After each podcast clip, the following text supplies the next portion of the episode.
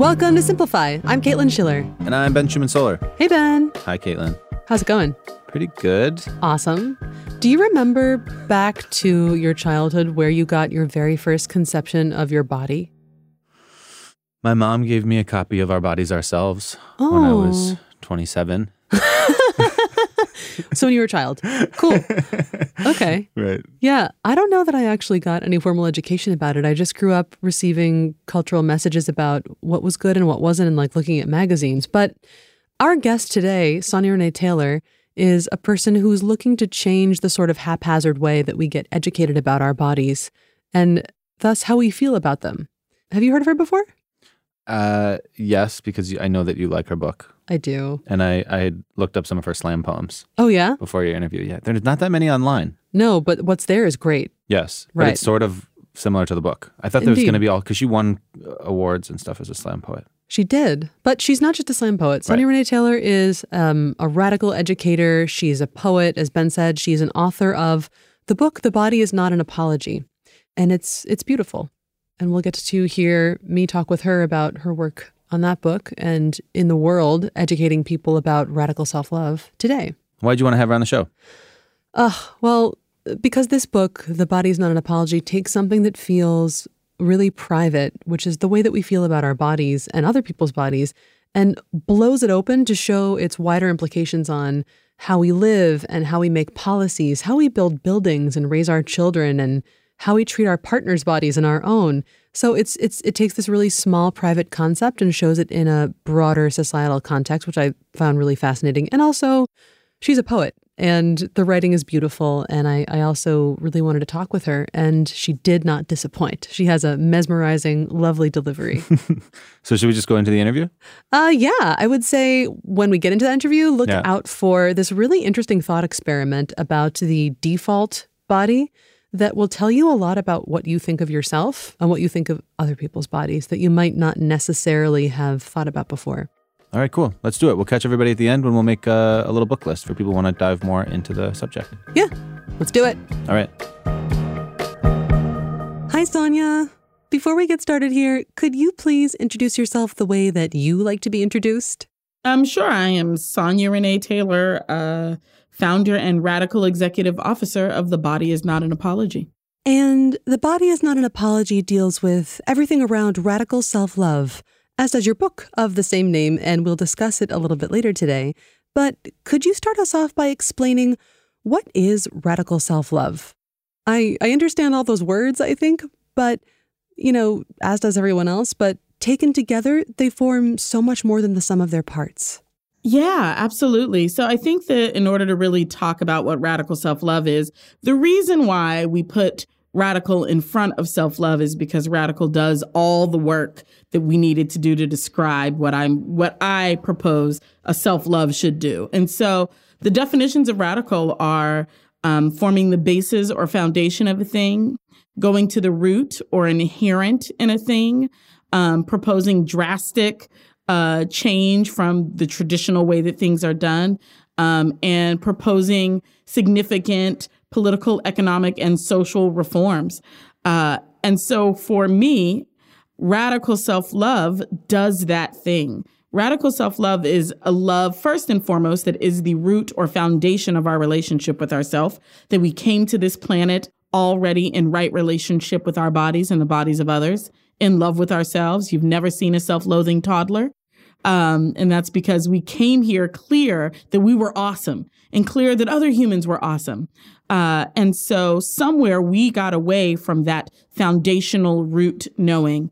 Um, and from the distance that we've created from that root knowing, we've built systems, political, economic, and social systems um, that reaffirm that somehow we're not enough, that somehow we are, n- that somehow there are these external things in the world that we must attain or must be in order to be inherently valuable and inherently worthy. Uh, and so radical self love proposes that we need to change the political, economic, and social system so that it is one that reflects all of our inherent value, no matter what body it is that we arrived on the planet in. Um, and that whatever it is that we create in its place when we change these systems and when we change ourselves, that that foundation has to be built on love. And that if it isn't built on love, we'll only end up replicating the systems that we already have. And so that for me is what radical self love is. It is our inherent knowledge of our own divineness and um, a changing of the world that reflects that, such that everyone has the political, economic, and social resources that they need to live into that divinity. That is beautiful. Thanks. I think so. I think so. I think radical self love is absolutely beautiful. Agreed.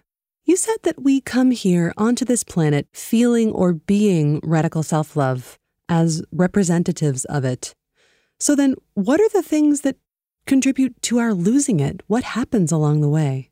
Um, yeah, so we come here and born, you know, part of the challenge is that the systems that we've created um, that disconnect us from our sense of radical self love are so deeply embedded in the world, embedded in the way that the world operates, embedded in the way that our, um, you know, the way that businesses make money, embedded in the way that we create laws and um, divvy out resources. And so these messages and all of our indoctrination into these messages start so early. We start telling humans that there is something wrong with them, you know, almost as soon as we start socializing them.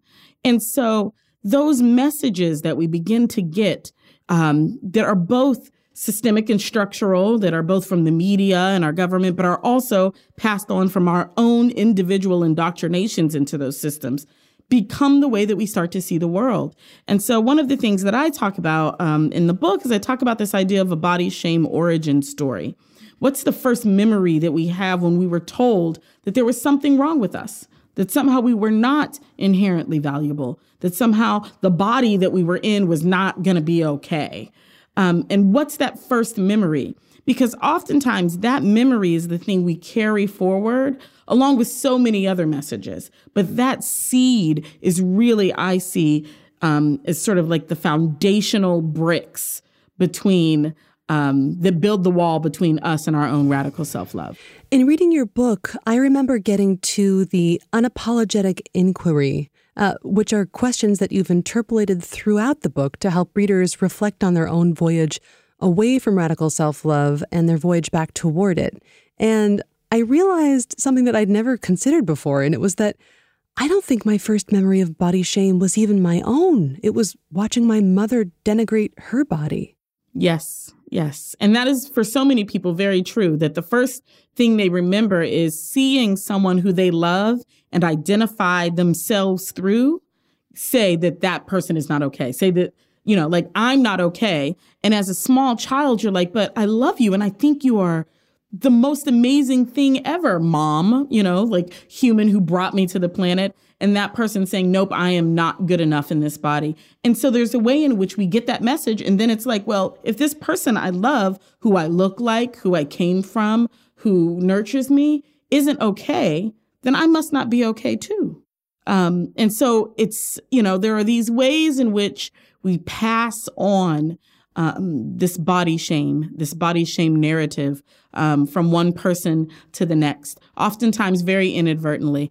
Um, I like to say that, you know, radical self love is contagious. I love it. Uh, you can totally catch it like cold.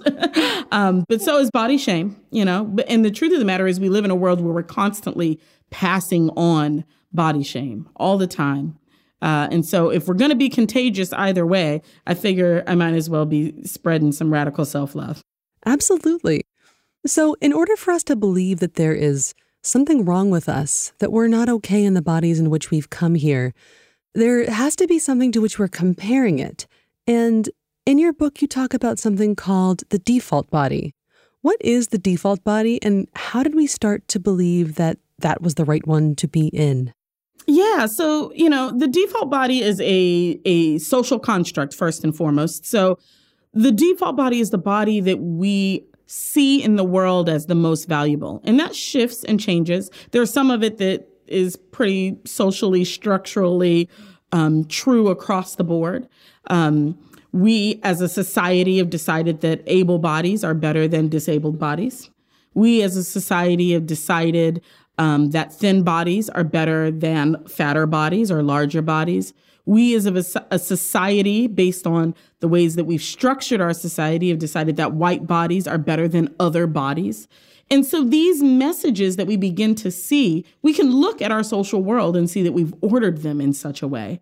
Um, and so for us, I think part of the work of really like figuring out what's the default body that I'm operating from is what are the assumptions when someone says um, a person, you know, they don't specify anything. They just say a person. Who do you see in your own head? What is the default for person? What is the default for human for you? Is that person an able bodied person? Is that person thin? Is that person white? Is that person male? Is that person cisgendered?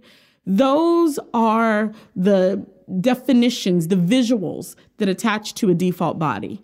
Um, and that like I said, those things we I have found in my travels around the world. Um, we tweak them a little bit, but not by much. For the most part, most societies have a default body that we're operating off of, um, and we can see the outcomes of that in the way in which society is structured. And related to this is this idea of body terrorism.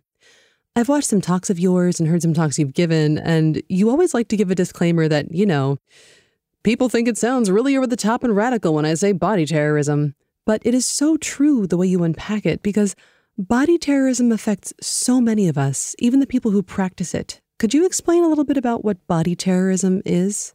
Absolutely. So, you know, if we're talking about the idea that there's a default body, um, a body that is valued more in our social narrative than other bodies, um, or some bodies that are valued more than other bodies in our social narrative, and that those bodies receive um, greater resource. They receive uh, greater freedom. They receive more money. They receive, there are all of these ways in which uh, society sort of affirms that.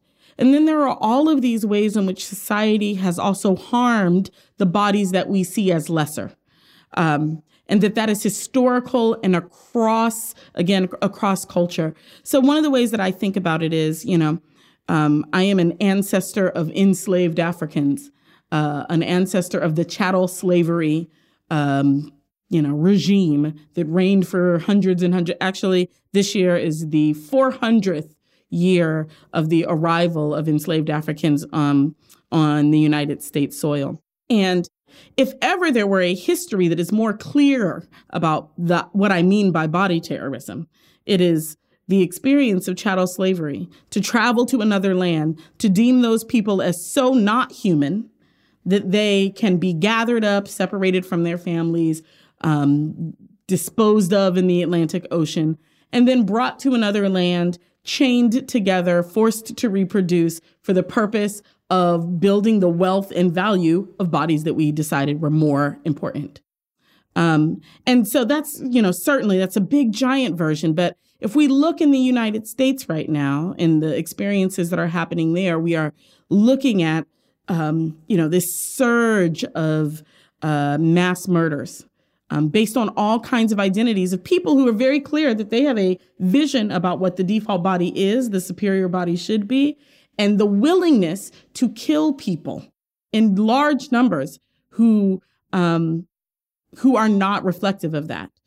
Uh, and so there are these ways, you know, and so those are some of the things that we can look at in the landscape to say that's body terrorism. But there are also smaller, you know, more, um, how do I want to say, um, just more accepted ways that we engage in body terrorism every day. I think about the television show, um, The Biggest Loser which is a television show where they select large bodied people from all over. And at this point, the show's been syndicated all over the world. Um, and then they have those people engage in disordered eating and disordered exercise for the entertainment of millions of viewers at home, knowing that this often leads to horrible um, health outcomes for these folks, the, that 95% of them will gain the weight back that they lost plus more weight, um, that it creates eating disorders, and and also tells people in the world that these people are not valuable until we make their their bodies the bodies that we think they should be. That is a function of body terrorism. Uh, and so there are, you know, we can look around our, our world and find, you know, endless examples. But the idea of making it so fearful for people to live in their own bodies without um, worry of violence, without worry of being um, treated inequitably, without worry of being under resourced as uh, as a group because of the bodies they live in, is body terrorism. Yeah, thank you for that. And this also impacts everything. It impacts who we decide to put on the covers of magazines. It defines who gets to be on TV and not terrorized. But it affects more important things like the way that we design policies, the way we design buildings. What does some modern body terrorism that doesn't just look like media placement look like? Um, so there are all kinds of things. One of the things that I think is a really sort of fascinating example that we often overlook is the lack of accessibility as it relates to disabled bodies. And, you know, how often it is we will have, you know, large scale social gatherings um, and have made zero efforts to consider accessibility for people who are deaf. How long are we actually, you know, like we watch television all the time and there's, you know, very rarely do I see translators in space, in anybody's spaces, you know, um, that, uh, you know, I've been to conferences that are about social justice where people who are wheelchair users cannot actually get in the building. There are lots of ways in which uh, we either erase the needs of entire segments of pop- of our population, um, or we actively seek to harm them, um, which certainly is you know visible right now in the U.S. immigration policy. Um, the idea that um, that there are children um, sleeping on floors in cages, literally, um, we could clearly not value the bodies of those children. Um, and I often ask people to imagine what it would be, you know, to put to to see, you know, the, to see a little blonde, blue-eyed girl who is five years old sleeping on a cage in a detention facility, and what the world might do with that kind of outrage to see something like that. Um, and there's a reason why, while there is absolutely outrage, no one has stormed the White House yet. Even though I'm sure a lot of people might be feeling tempted, that hasn't happened. Um, and and and I, it is hard for me to imagine a world that where those were filled with, you know, blonde, blue-eyed, um, able-bodied little white boys and girls and the world not stop what it was doing and fix that problem immediately. This episode is about radical self love and what we can do to feel and show more of it. Self love is the essential place to start, but there are plenty of other kinds of love too romantic partner love, loving our kids, loving our work, loving the planet. And we've got books about pretty much all of them on Blinkist. Blinkist is an app that gives you the key insights from best selling nonfiction books and these powerful little packs of knowledge in audio or text. So you can learn about love or parenting or whatever else you're into, whether you're driving to work or winding down before bed. Best part? They take just about 15 minutes to read or listen through. So you'll get the most important insights of a book in uh, about 116th of the time it would take you to read the entire thing. All right, one more thing. I know it sounds too good to be true, I mean, can you really trust something so short? Is it made by a machine? I can tell you that it is not. All of Blinkist Key Insight summaries are made by real people like me and Ben who carefully comb through the whole book and use a science based approach to finding the key insights and turning them into something you can actually remember. You know, I think it's just better if you just try it for yourself. So go to Blinkist.com slash simplify, tap on try Blinkist, and you can try it for free for 14 days by using the voucher code RADICAL. That's R A D I C A L, radical. Okay, now back to my talk with Sonya Renee Taylor. You said that it's hard for you to imagine a world in which little blonde and blue eyed boys and girls were treated this way. But when you imagine a world that is free of body shame and body terrorism, in which most of us live in a default state of radical self love, what would you imagine? What would your day look like? What would your morning look like? What would what would going quote to work look like? If this is utopia science fiction that you are writing about your own ideal world defined by radical self-love, what would it look like? Oh, I love it so much. I I um, had this conversation with uh, two friends uh, sitting at a bar overlooking a really beautiful place in Australia, in Sydney, one time, um, and we were like, if the world like was free of body terrorism and it was, you know, just a social justice utopia, what would I do with my life? And I was like, I would garden. I would. I think I would garden and bird watch. I think I would have, you know, the most sort of epic um, uh, variety of dahlias that anyone has ever seen in the world.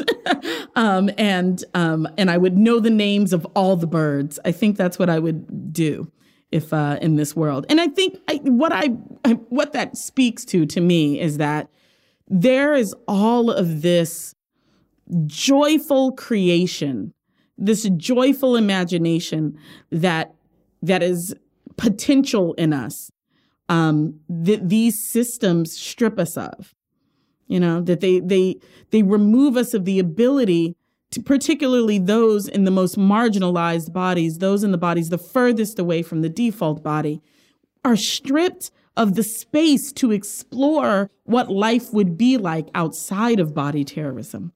Uh, and so one of the things that i think is an excellent just sort of exercise a liberatory exercise is to be like what what would i do with my time if i wasn't you know, fighting injustice in the world, if, if that wasn't what it was. Um, and I imagine that there are so many, you know, I think we would have cured cancer by now. I think that we wouldn't be in a climate crisis. We would be in a thriving, you know, sustainable world. I think that we would be in right relationship with animals. I think we would be living in a world where so many of the other ills that we can't seem to solve would all of a sudden have space.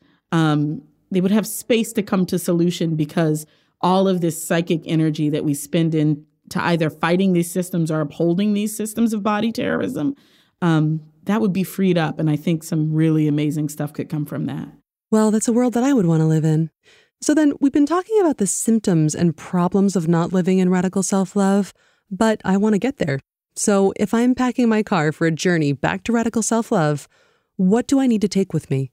Um, I love that almost everything you need to take with you, you already have on you. And that is a willingness. Well, you might not have the willingness, but you have the ability to become present with your thoughts and your actions. Um, and to let go of some things. I would offer that there's also some things to leave behind on that journey. Um, don't bring in your car your need to understand everything. Leave it. It is not radical self love um, compatible because from the need to understand everything becomes an unwillingness to accept when we don't, which means we can't accept difference. It means we we can't allow that which is so different from us to just exist, um, which puts us in battle with other human beings whose lives we may not understand. Um, so I say leave that behind. Um, bring along with you a willingness to look into your own thoughts, your own ideas, to um, lovingly inquire about them. Uh, leave outside of the car judgment about those thoughts. Because often what time what happens is we won't look at our thoughts because we're so busy thinking our thoughts make us bad people that it's better to just let them run in the background uh, than to actually face them. And so what happens is they run in the background, but they absolutely run and they absolutely inform the way that we move through the world. Um, but once we bring a consciousness to our thoughts, we actually are at choice. That's how we create choice is by being like, oh, I thought that. Does that make sense to think that? Is that useful to think that? Is that is that getting me towards my own sense of radical self-love or is that taking me further away? All of a sudden, we are at opportunity. And every time we find ourselves um, being at the intersection of our thoughts and our behaviors, we, we are at the intersection of choosing radical self love or choosing the old pathway. And so, the other thing that I think, the last thing I would say, make sure you have in the car um, is is what I like to call in the book uh, the guidebook for speaking French. and this is how this is how we allow ourselves to become conscious of our thoughts by removing the judgment that we have about the thoughts that we have. Um, and the way that I like to talk about it is we all, like, say you grew up in a Francophone home and your, you know, you were born, your parents said wonderful, loving French things to you, you would start speaking French and you wouldn't have to try to speak French. It simply would be a function of the immersion um, of the language. And the more deeply immersed you became in the language, the more proficient you would become at speaking it. Not because you're like, you know, trying to, not because you, you know, made some serious efforts. And eventually, as you got older, you would make some efforts. But Initially, you would just be learning it because it's what you were surrounded with. That doesn't make you a bad French person. it doesn't mean you're an evil Frenchist because you speak French. You just happen to speak French because that's the language you grew up in. We grew up in body terrorism. We grew up speaking ableism and homophobia and transphobia and racism. We have grown into a world that speaks those things. And we would be um, delusional to think that somehow we managed, of all the people in the world immersed in this language, it was our most special selves that didn't get that language. That's just silly. Um, but what is true is that if I wanted to speak a different language, I would have to study. I would have to meet other people who spoke that language. I would have to uh, practice that language myself. I would have to take active efforts to speak a new language. And sometimes I would still totally default to French because it's the language that I grew up in. That is the function of learning how to de indoctrinate ourselves from body terrorism and start speaking a radical self love language in the areas of our lives. And we're not bad because we used to speak French. We just grew up with that language. I, for me, I say that the biggest judge of character is knowing that we speak a language that harms people and choosing never to learn a new language. You know, that is the tale of character to me. So those are the things I need I think folks need to put in the car if they're trying to go to radical self-love land. Amazing. That's such a helpful metaphor to think about how we learn to talk about our bodies. But it sounds like, in addition to good metaphors, we might also need traveling companions. Absolutely. Uh, so the you know in the back of the book, um, I include what I call ten tools for radical self love, which are really designed to be incredibly practical ways that we can start driving this car back towards ourselves. And number nine, I like to say that uh, tools 10 and tools nine are the most important tools in the book, that you could do everything else. And if you don't do those two, you're going to really, really struggle. Um, and tool nine is be in community that we have to be building relationship. We don't become fluent in a new language speaking it just to ourselves alone in our bedrooms. That's not how fluency works. We've got to be immersing ourselves in um, as many surroundings that are speaking the language we want to learn. Uh, and so finding community that reflects the areas you want to grow and reflects the areas that are already rich and vibrant in your life um, is such an essential, essential part of uh, returning to a radical self love practice. So then that's tool nine. What's tool 10? Tool 10. Tool 10 is the most important tool in the book. And if you do this one and you don't do the other ones, you'll still really, really, really be on your way. Uh, and tool 10 is give yourself some grace. Um, I like to say, um, I like to remind people when I when I'm doing talks that I run an entire organization whose only focus is radical self love. It's all we do, it's all we talk about. And there are days when I don't feel like I love myself or love my body. And my assignment on the days that Sonya doesn't love this body is to love the Sonya that doesn't love her body until Sonya feels like loving her body again. That's it. I love you, Sonya, who doesn't feel divine and worthy today. I love you, Sonya, who you know, has a weird pimple growing out of the side of your face. I love you, Sonya, whose depression feels like it's throwing you underneath the, you know, underneath the hooves of 10 million horses. I love you. And I keep loving that Sonya until that Sonya starts to feel that love again and can embody it for herself. Um, and as long as we can be in that practice, remind ourselves that that's available to us, loving the imperfect parts of ourselves, loving the parts that don't feel very lovable. Um, it's a place to always kind of return. That is that's the key. That's the the core piece of radical self love. So there are two things I like to ask all of my guests before we scram out of here, and this is the first one. If there were one central idea about radical self love that you'd like to leave everyone listening today with, what would it be? Um, it would be that radical self love is um, it is a force that is already available to us. That by accessing it, we have the power to transform our lives, um, and we have a, the power to transform the world into a more just, equitable, and compassionate place for everybody and everybody. For those who hear that and might scoff, how do you respond to them? I'm, I mean, I don't know how you scoff at radical self love. Like, fooey on loving oneself.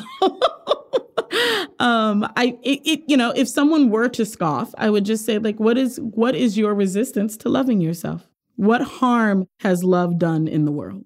Gorgeous. Okay so last thing. This is nominally a book podcast or an idea podcast that focuses on people who've written great books. So what have you read recently that you've loved ooh i love this question um what have i read lately that i've loved um Kiese Laymon's book, um, his memoir, Heavy. It is so good. And it's such a beautiful, you know, ode to Blackness in Southern America um, and the complexity of it. Um, and that, you know, one of the things he talks about, and one of the lines he uses is in middle school that he and his friends used to um, say black abundance and uh, i love i love the idea of of such a rich and beautiful um, ode to a time and a location that we're taught to think of as, you know, deficient and, you know, the scourge of American history. Um, and, and what he reminds me is that, you know, even in the most complex and challenging circumstances, um, we can still grow abundance. Uh, and that's, yeah, that's a joy place for me. Oh, beautiful. I'm so glad that was your recommendation. It's it's such a remarkable book. I actually just recently finished it myself. Yes. An incredible book. Incredible book. All right. Sonya Renee Taylor, thank you so much for joining me today. It's been a pleasure. Thank you so much for having me. I so appreciate it.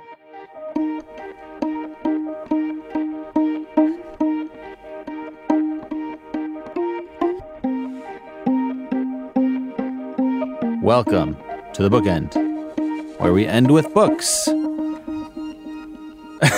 want to say hooray this one time. No, but I can't think of anything else to say. That's okay. You don't have to say it. Aside from hooray. So we did it. I mean, here we are. We did it. We did it. Here we are. Sonya Renee Taylor did it. She did the heavy lifting Yeah. of that episode. What's the one thing that you remember from the interview? The one thing that I remember from the interview, and this is only about six weeks ago, so it was relatively recent, um, is that radical self love is about just, it's about so much more than looking in the mirror and liking your body. It's about an orientation toward the world that allows you to be your best and your most generous, most generative, most creative self for culture and society and do the most good for you. The whole concept of like, if you love yourself first, which sounds cheesy, but I think is true. If you feel good about yourself, if you approach your being in your day with unconditional love and acceptance for who you are, you're able to get a lot more stuff done because you're not hung up worrying about all those other things. Um, yeah, I think it's just a really freeing, radical orientation toward the world. Yeah, I mean, there's a lot in there to take away. You don't have a choice. You are political. That's quite a. The implications of that are are serious. I know that's what she means, and that's what Mhm. she wants it to be. Mm-hmm. Um, I also liked her definition of radical. Mm-hmm. Starting at the remember. root. Yeah, right. Yeah. And that it requires action. Yeah.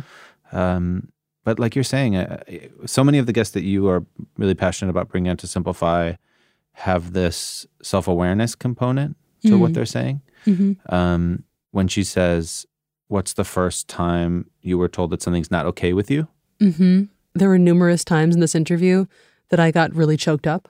Oh, really? Yeah, it was it was really emotional for me and I think that she asks really important questions and so much of her book actually is about asking yourself important hard questions.